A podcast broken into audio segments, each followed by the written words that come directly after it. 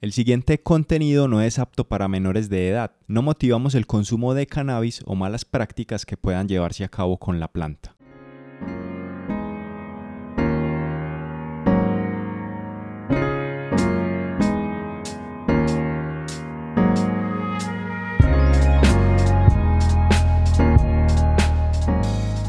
La voz del cannabis, el programa que eleva tu mente sin que sean las 4.20 con Andrés Lara y Cristian Restrepo.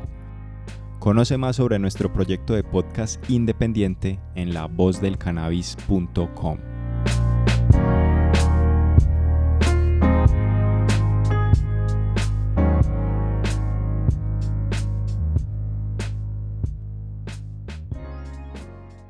¿Qué tal chicos? Yo soy Cristian Restrepo, uno de los hosts de La Voz del Cannabis Podcast y solo quería informarles antes de que iniciemos con este excelente episodio que si están interesados o interesadas en apoyar de alguna manera nuestro proyecto, tienen varias opciones que les mencionaremos rápidamente.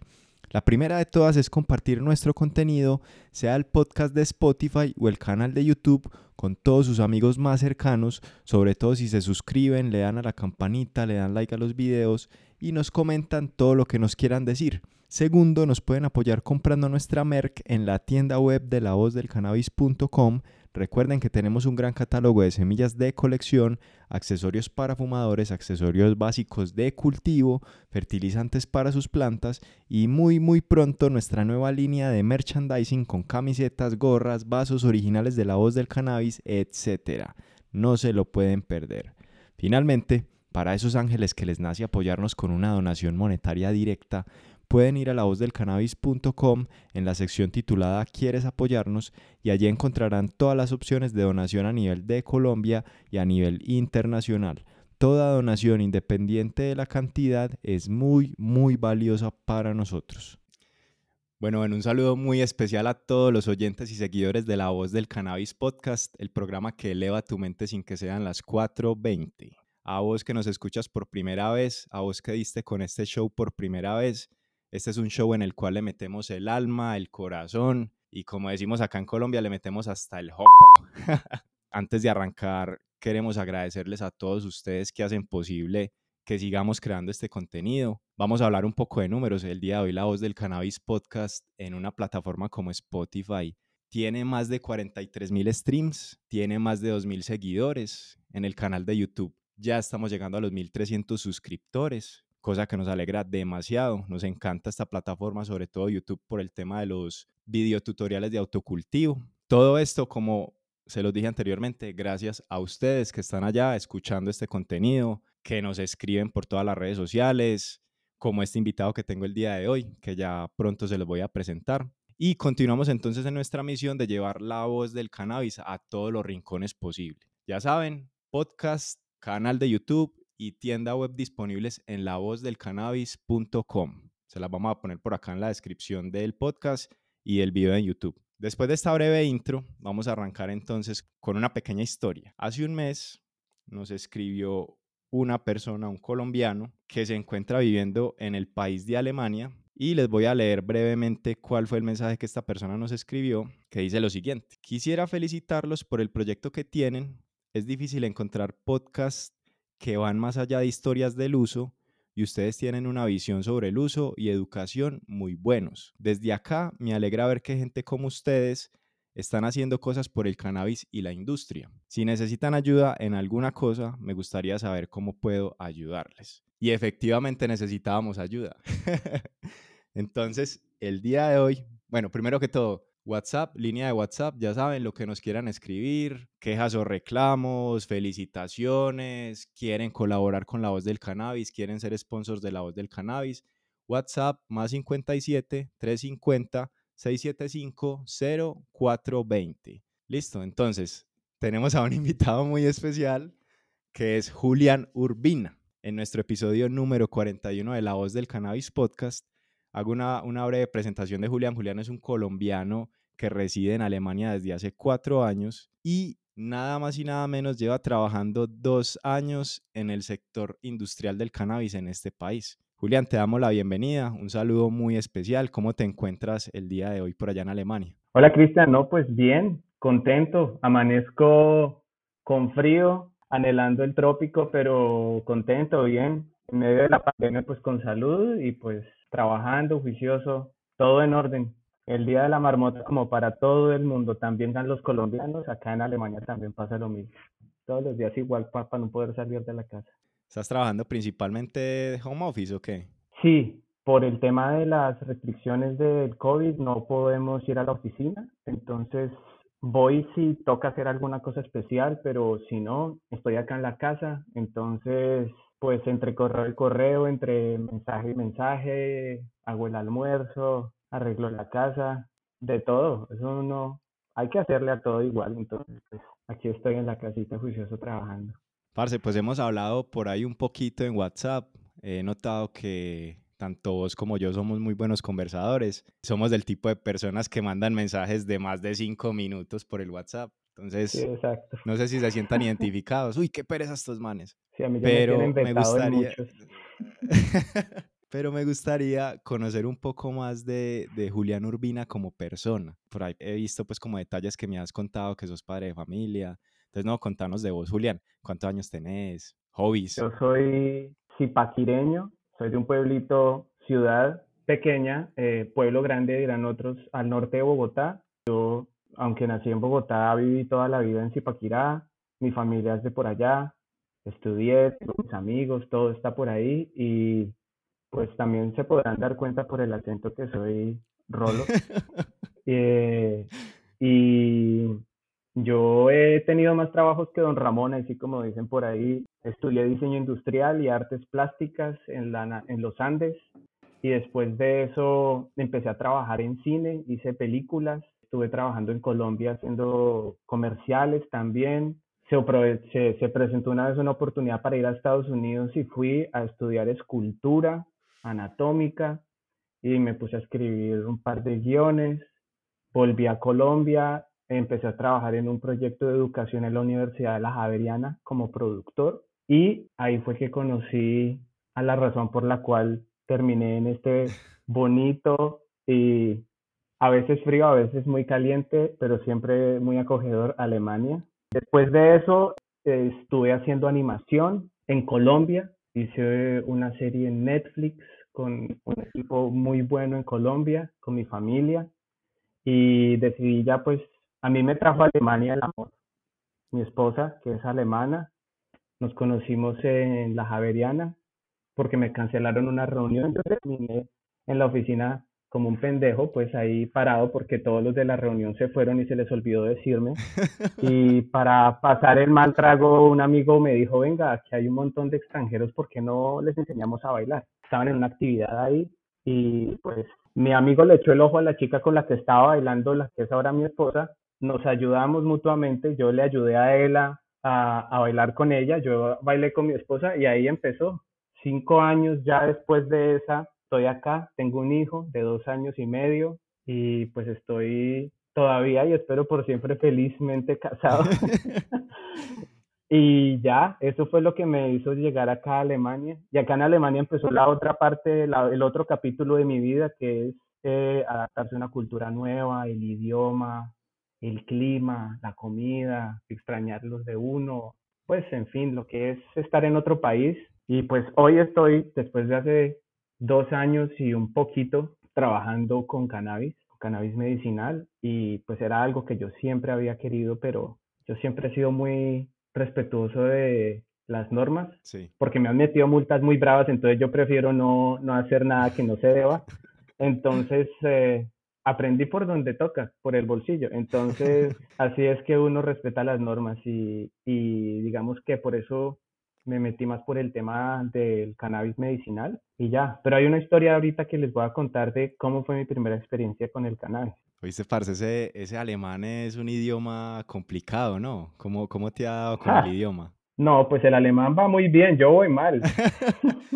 acá por el tema de la eficiencia, eso pegan palabras y palabras y palabras y es una frase, o sea, al final es una palabra de tres rinclones y uno dice, y ahora, mejor dicho, toca calentar para decirla, porque eso es muy berraco. Toca calentar la El idioma es difícil, pero, sí, el idioma es difícil, pero si uno, como todo en la vida, si uno va aprendiendo poco a poco con constancia y desde cero, sin creer que uno ya porque, porque uno es lo que sea, entonces sabe y va a aprender más rápido, mejor llevar el proceso, porque si no uno, yo digo que mi idioma, mi alemán, con, pues con el respeto pues de todos, es como una persona con problemas motores de movimiento, pero con muy buena actitud. Entonces, hay mucha gente que tiene un muy buen alemán, pero nunca hablan porque les da vergüenza, no escriben porque les da pena. Y yo sí salgo así, todo tronchado, hagámosle de una y voy, me pego el pique pues en el idioma y ya ahí uno sale adelante. Y los alemanes respetan mucho que uno procura hablar su idioma también, entonces ellos saben que no es fácil, entonces siempre están como contentos con eso. Entonces, ha sido un camino largo con el idioma, pero porque tampoco he tenido el, el, tiempo y debo decir la, la, la, persistencia para aprenderlo en una escuela. Entonces yo aprendí alemán por tres meses nomás acá, cuando llegué al comienzo. Y eso fue todo lo que aprendí. Y no, eso fue una experiencia terrible, pero de la cual aprendí mucho. Ya saben, los idiomas, constancia, la clave es la constancia. Bueno, Julián, entonces. La constancia.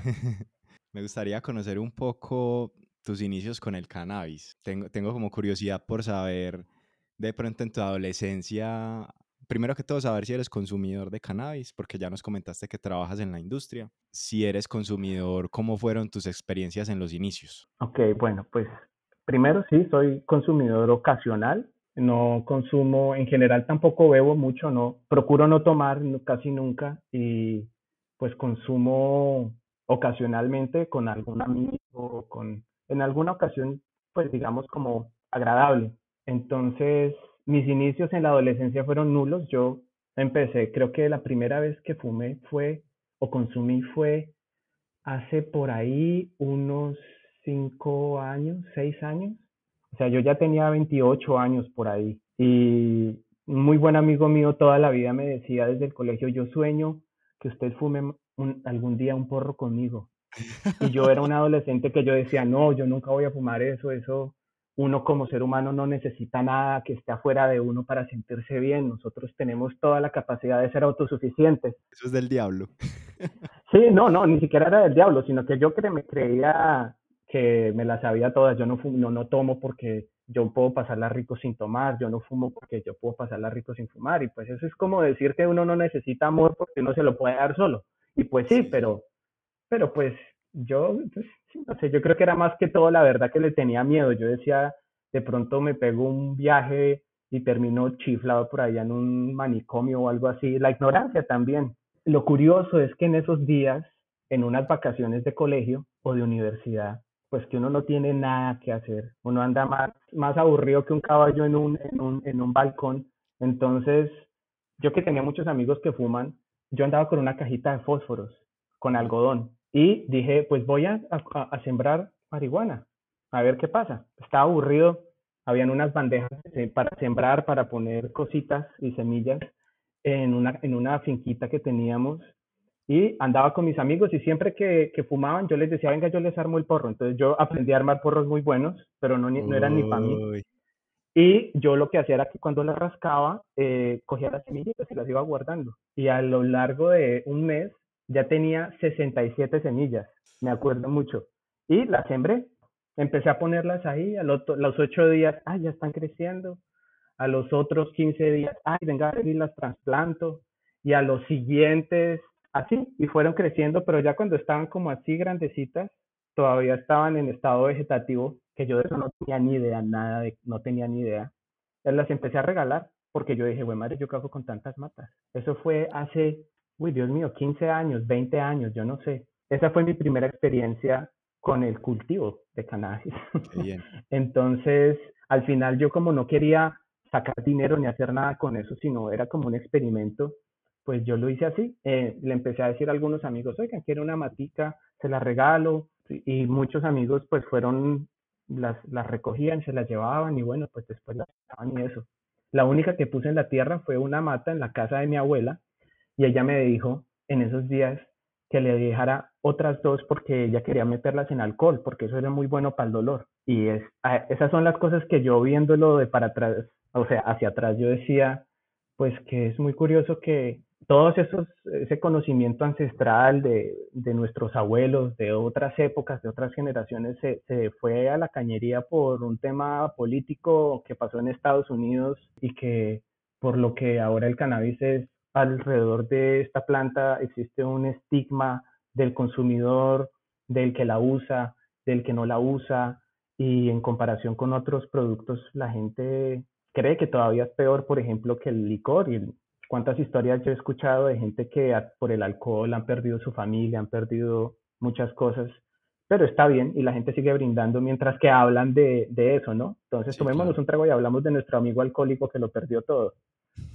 Entonces no tiene sentido. No tiene sentido. En cambio el cannabis, que es una cosa que es tan bonita, pues digamos que la gente no conoce tanto. Entonces, esa fue la primera parte de, de, mi vida con el cannabis. Y por cosas de la vida, volviendo otra vez a ahora, a, cuando yo estaba en Alemania, ahorita que estoy en Alemania, estaba yo trabajando en un banco acá como entrenador de servicios financieros, que yo terminé también trabajando en bancos. O sea, a, a, a Julián hay que ponerle MacGyver. MacGyver. No, eh, en serio, parce, sorprendente todo lo que has hecho. Y, y, sabes que me sorprende mucho que veo que te has movido en, digamos, en el hemisferio derecho y el hemisferio izquierdo del cerebro, como que has sido artista, has tenido profesiones que también tienen que ver como con la parte lógica, o sea, ya no estás contando que hasta en un banco has trabajado, increíble eso.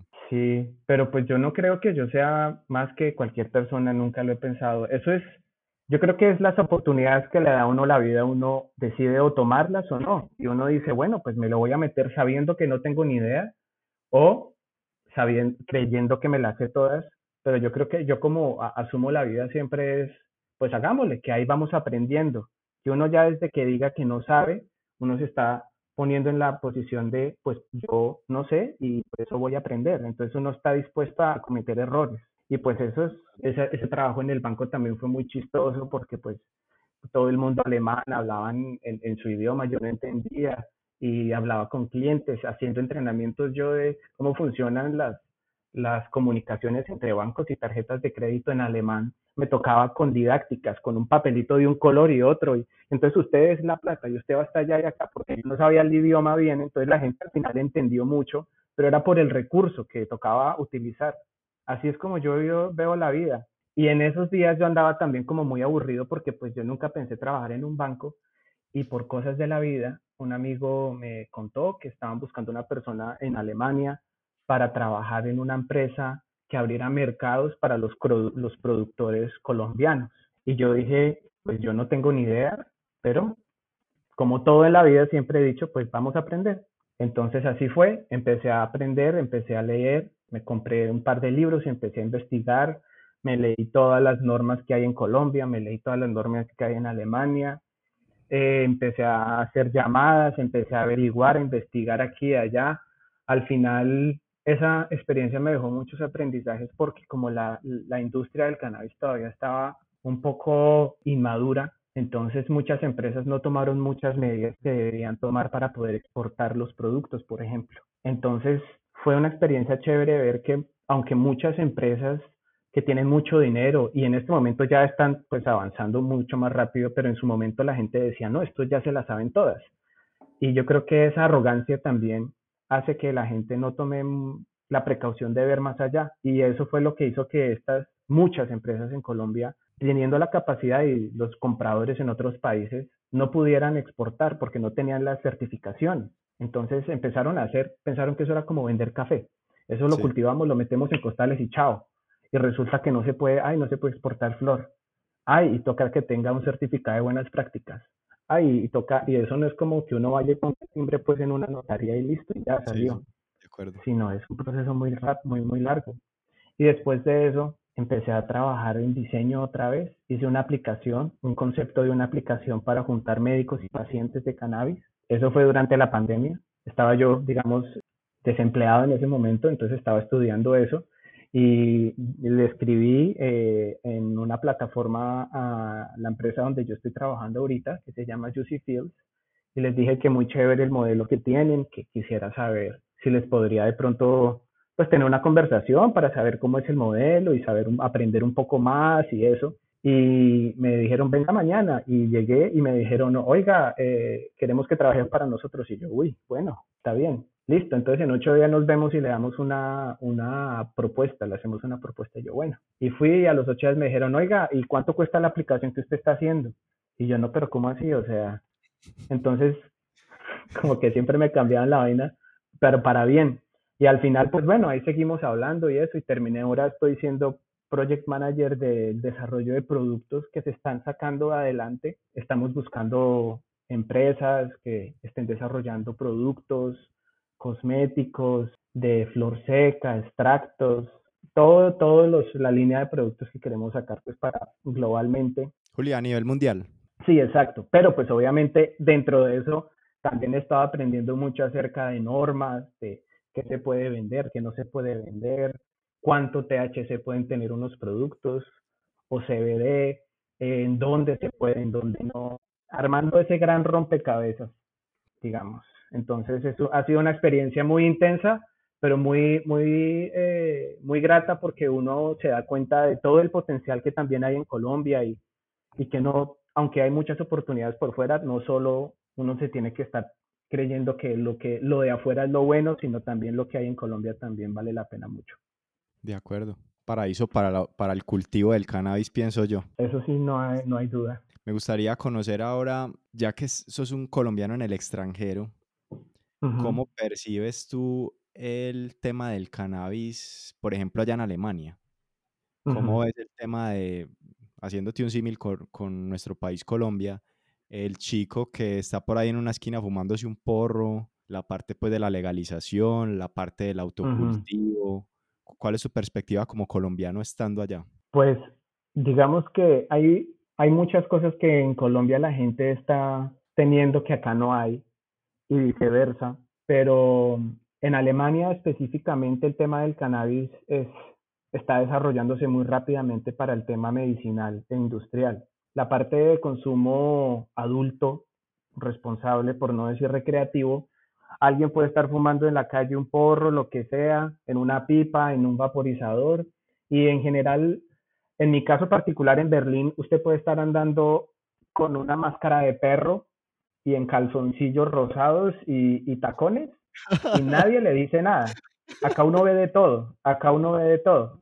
Uy, en serio. Allá uno va en Colombia y se pone una camiseta, qué sé yo, de Bob Marley y ya asumen lo que sea de uno. Acá la gente, digamos que le importa poco eso. Te pongo un ejemplo más sencillo. Gente que va a hacer ejercicio al parque sin camiseta y el vigilante le hace poner la camiseta. Así póngasela que eso no, que acá no. Entonces, ese tema de la libertad es un tema que va más relacionado, yo creo que como al, a la cultura de acá. En Berlín específicamente es una ciudad donde hay muchos extranjeros, donde hay muchas culturas que se mezclan. Entonces, acá en Alemania, cada Bundes, Bundesland, que son los departamentos, digamos, tienen unas, unas normas distintas. Es un poquito parecido a Estados Unidos en esa medida. Entonces, cada, cada región tiene unos límites máximos de, consumo, digamos, eh, que usted, si un policía lo llega a parar y le dice, déjeme ver qué tiene los bolsillos, usted tiene unos, un, cantidad de gramos que usted puede tener máximo, sin, sin que le digan nada. En Berlín específicamente creo que son 12, 12 gramos, pueden ser un poquito más, en comparación con otras regiones que son 3 gramos, que son 5 gramos, que son 4 gramos. Entonces depende de la región donde uno pueda. Pero en general nadie le va a decir uno nada por la calle. La relación con la policía acá es distinta. Yo andaba todo el tiempo cuando llegué a Alemania azarado, que la policía me iba a, pedir papeles, me van a, bajar un helicóptero con unas escaleras, me van a devolver a Colombia porque me pasé un semáforo en rojo o algo así. Yo andaba azarado, porque en Colombia tristemente la relación con la policía es, es un poco, no de que me van a ayudar, sino de, de que alguna vaina me van a, me van a poner. Hay alguna traba que me van a... Exacto, entonces uno acá respeta mucho a los policías, respeta mucho las normas, pero los policías no son de transarse, no son de, venga, le doy 20 euritos y me deja tranquilo, acá eso no existe. Entonces, el consumo es muy tranquilo, la gente puede consumir en cualquier parte dentro de las normas y, nadie le dice no nada. Una pregunta que se me ocurre ahí, estamos hablando de cannabis, pero ¿es la misma tolerancia, digamos, con la cocaína o con otro tipo de sustancias? Pues lo que pasa es que en, en Berlín específicamente hay muchas fiestas, hay mucha fiesta electrónica, es el país o en la ciudad donde, donde existe el movimiento electrónico, entonces uno va de fiesta todos los días, uno puede estar, entra a un sitio el jueves y sale el domingo, y pues ahí uno se ha metido de todo. Entonces digamos que la gente sabe que está pasando eso, pero desde que uno no le está haciendo daño a los demás, no pasa nada. Uno como consumidor, eh, digamos que está tranquilo. Si usted está ya vendiendo, ahí sí hacer las consecuencias. La policía lo va a coger y le va a hacer, mejor dicho, la ley se, se va a llevar lo mejor de usted. Entonces, es, es esa vaina. Tristemente acá en Alemania no está permitido el autocultivo.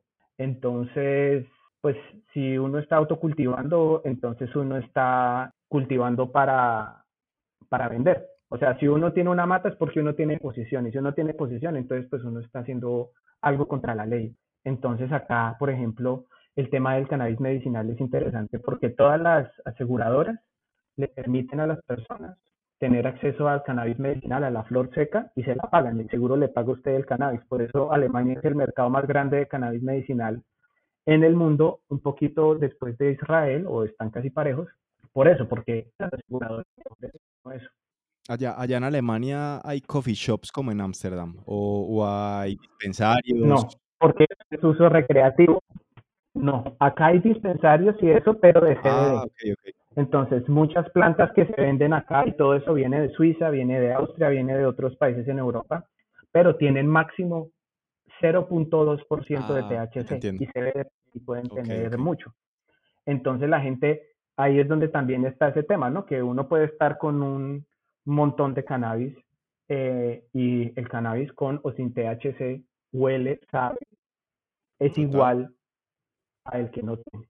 Entonces uno puede decirle a las personas es que este es con CBD, es para uso medicinal, no tiene THC y la gente igual pues o lo va a mirar bien o lo va a mirar mal, que digamos que ahí es donde está el estigma, ¿no? Aunque acá en Alemania muchas personas ya están empezando a comprar productos con gotas, extractos para dolores crónicos, para todas estas cosas. Entonces a través de la medicina la gente se está acercando al cannabis, está dándose cuenta que pues que no es malo. Qué bien.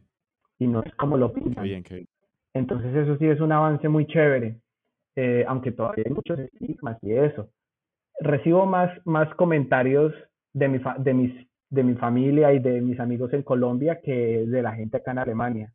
Cuando yo le dije a mis suegros que estaba trabajando en esto, ah, bueno, y, pero es legal, ¿sí? Sí, es legal, es medicinal y es la parte industrial y inversión. Y ah, ok, ah, bueno. Y ya, en Colombia, ay, el marihuanero, ay, entonces, uy, el apartamento le está pagando con marihuana. Y uno es como, no, no, no es así. Pero pues, para mí eso también es una oportunidad de mostrar la otra parte de Colombia que es el cultivo y eso. Cuando la gente acá, el colombiano trabajando en cannabis, o sea, pues qué cliché, ¿no? O sea, el, el colombiano en drogas.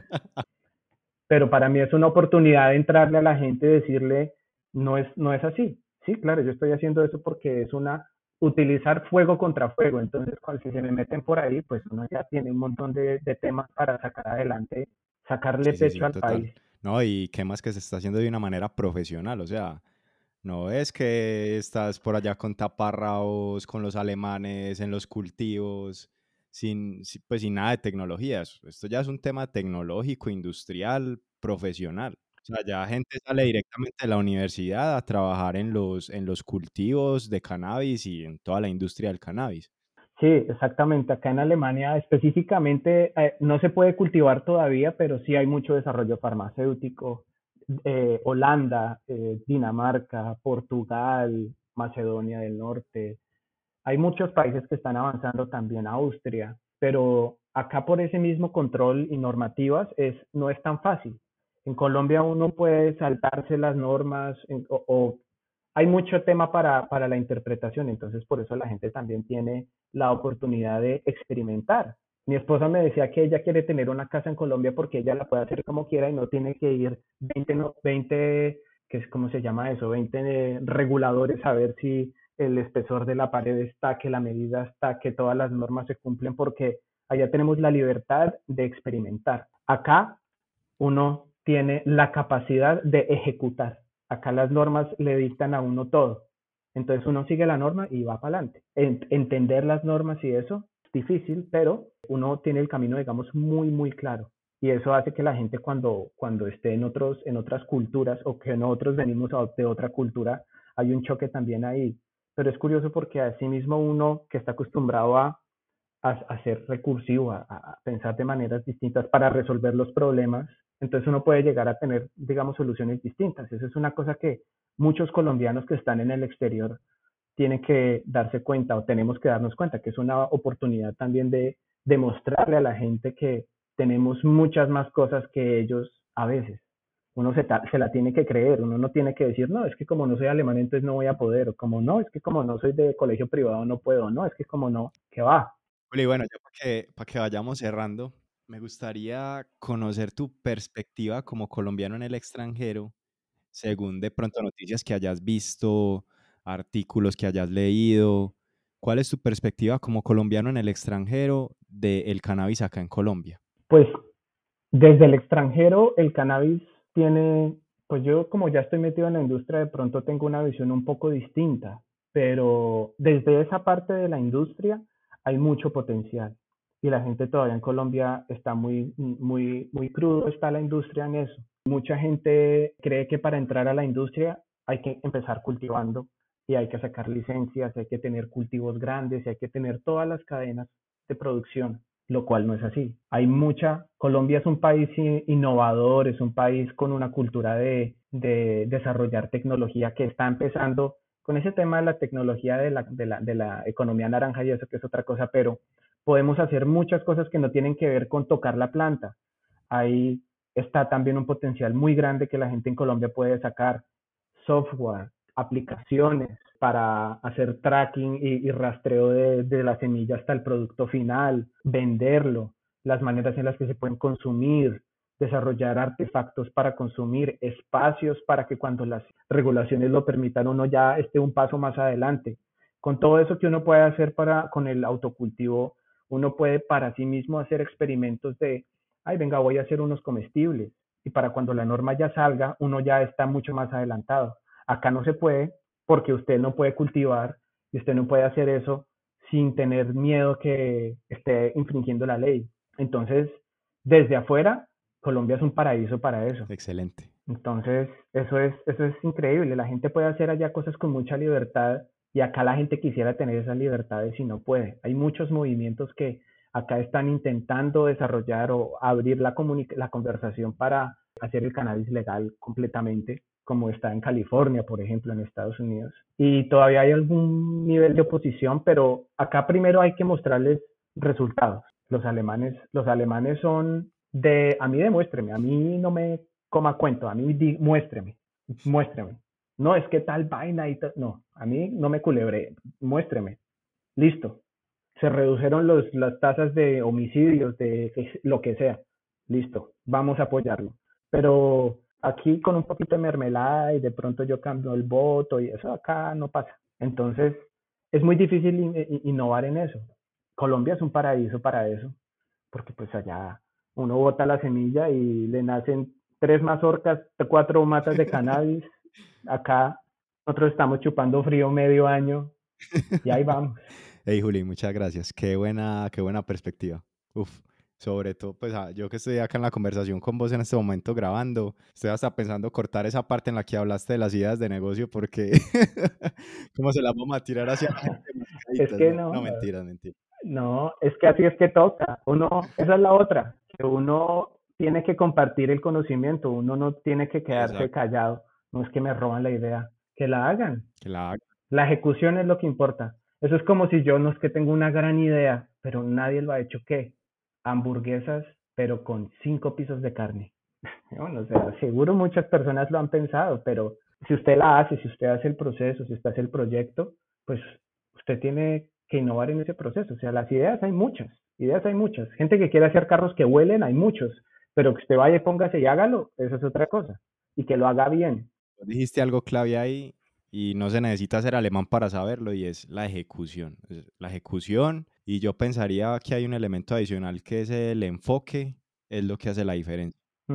Porque hay gente que, como vos decís, tiene deseos de hacer algo, pero primero que todo no, no, ejecuta o, o, se llena de tareas y se desenfoca y a la final no termina haciendo nada. no, no, no deja de ser un deseo lo que, lo que la persona tiene como un ideal. Entonces, súper, súper bacana esa enseñanza, Juli. Parce, ya para cerrar, te tengo una última pregunta y es más como enfocado a los oyentes que, que nos están escuchando, que nos están viendo en este momento en nuestro canal de YouTube.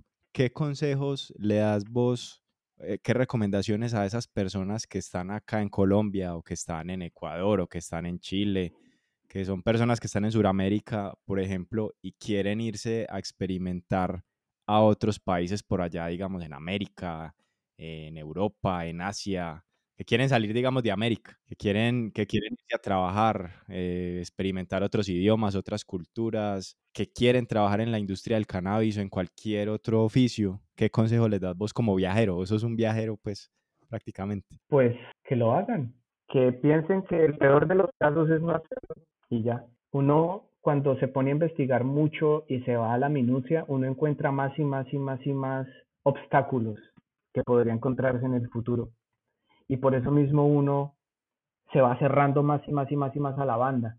En cambio, si uno dice, bueno, yo quiero llegar allá y estoy acá. ¿Cómo va a ser ese camino? No sé. De pronto voy a terminar allá en otro lado. Pero es esa apertura y la acción, hacer. Eso me lo dice hasta mi esposa. O sea, yo acá lo digo como si fuera pues el gran, el gran ejecutor, pero mi esposa es la que me dice, hágalo, hágalo hágalo, mijo. Ay, chévere hacer un, un, arequipe, ¿no? Que hace rato que no. Hágalo. No se quede sentado ahí saboreando cómo sería ese arequipe. Eso saque la leche y haga azúcar y ta, ta, ta, y hágalo. Es así, es, es ejecutar. Si uno se queda esperando por el momento perfecto, el momento ideal, que todos los astros se, se, se, eh, se sincronicen para que uno haga las cosas, no, no va a pasar. Yo me vine para Alemania porque pues porque encontré el amor, que pensé que nunca lo iba a encontrar. Sí, pero eso es otra historia. Y yo dije, me voy para Alemania, que es un país que, que tiene una cultura muy cerrada, el idioma es difícil, el clima no es tan amigable cuando es invierno. En fin, todos esos estigmas. Pues yo me podría haber quedado allá entonces hasta que no sea un, un que no sepa alemán perfecto y eso no me voy. No, eso toca, hágale, hágale. Y eso sí sufrí y eh, tuve problemas y todo eso, pero de ahí es que uno aprende. Estoy seguro que tuviste momentos difíciles y momentos de pronto en los que pensaste en tirar la toalla. Claro, el que diga que no es un mentiroso. Y eso es así con todo. Entonces, por ejemplo, con el tema del cannabis, si la gente quiere hacerlo estando en Colombia, estando en otro país, si tiene el objetivo, trabaje por eso. No se quede esperando. Si la gente cree en Dios, antes de acostarse va a dar su novena y pégale a Dios pero no solo se quede pidiendo, haga. Esa es una cosa que, que, digamos, un consejo que yo le doy a todos y que yo mismo a veces me tengo que dar. Hay que actuar, hay que hacer las cosas y no quedarse tanto coquejándose que no se puede. Y así uno puede llegar a lugares que uno nunca imagina. Pues yo que me voy a estar acá, si puedes Zipaquirá ahí, que nunca, me, nunca me hubiera imaginado eso, nunca. Bueno, Juli, te agradezco mucho. Muchas gracias a todas las personas que nos escuchan en La Voz del Cannabis podcast, los que están viendo este video en el canal de YouTube en este momento. Este fue Julián Urbina, un colombiano de Zipaquirá que vive en Alemania ya hace más de cuatro años y dos años trabajando en el sector del cannabis como jefe de proyecto. Este, este señor es, para mí en este momento es una eminencia, un ejemplo a seguir. Entonces, Juli, finalmente, si ¿tenés de pronto ánimo de hacerte alguna publicidad a vos, a tu empresa? Tenés acá los micrófonos abiertos. O sea, cualquier persona a la que, les, a la que le quieras enviar un mensaje, eh, está disponible el micrófono de la voz del cannabis. Pues no sé si la gente quiere hacerme preguntas y eso, eh, esa plataforma profesional. Mi nombre es Julián Andrés Rojas, es mi nombre completo. Me pueden escribir por ahí me veo igual que en la foto, entonces pues no es que tenga, sea muy difícil encontrarme, me pueden hacer preguntas, cosas que lo poco que yo sepa. Qué pena, ¿cuál, cuál es la plataforma que creo que hubo un problema de señal ahí al inicio cuando hablaste? LinkedIn, LinkedIn, donde uno pone como su perfil profesional y eso, ahí pueden ver la empresa donde trabajo, que se llama Juicy Fields, que es una empresa que brinda una plataforma para que la gente de todo el mundo pueda, a través de criptomonedas o pagos bancarios, comprar o invertir en plantas de cannabis de manera legal. Nosotros tenemos acuerdos con cultivadores en Colombia, en Portugal, en Macedonia del Norte. Eh, estamos creciendo en otros países, estamos siempre buscando a los cultivadores que quieran participar también en el proyecto. Nosotros lo que hacemos es que hacemos que la gente pueda participar en esta industria de una manera abierta, que no tengan que tener miles de euros, miles de millones de pesos, como pasa mucho y por eso muchas personas nunca se atreven ni siquiera a abrir su mente a, eso. Entonces está la plataforma que es juicyfields.io. Hay que tener cuidado porque como somos tan exitosos, hay muchas eh, empresas que están eh, clonando el, sitio web. Entonces es entrar, miren la, plataforma y pues bienvenidos a, a, participar como e-growers de, de, cannabis. Y de nuevo, si la gente quiere hacerme alguna pregunta, comentar, decirme que estoy diciendo cosas mal, erradas, o que estoy diciendo cosas bien o lo que sea, me pueden escribir eh, a mi correo personal también, que es urbinarojas.gmail.com. Y ya, pues desde Alemania, pues muy agradecido con, con, con, la voz del cannabis que me haya dado este espacio para contar mi peculiar, pero pues yo creo que es muy normal la historia. Y ya, pues nada más, desearles un feliz día y disfruten ese clima tan bonito que hay allá, la comida, la gente, van, abracen a sus amigos y a su mamá con tapabocas. Claro que sí, Juli. Hermano, muchísimas gracias, muchísimas gracias. De verdad que un súper gusto haberte conocido más a profundidad y ya sabes que seguimos en contacto, ahí seguimos tenés una nueva amistad acá en Colombia con la voz del cannabis. Claro, muchas gracias. Y ustedes acá en Alemania, que yo siempre lo digo, eso acá para el que sea, con mucho gusto. Muchísimas gracias, Juli. Bueno.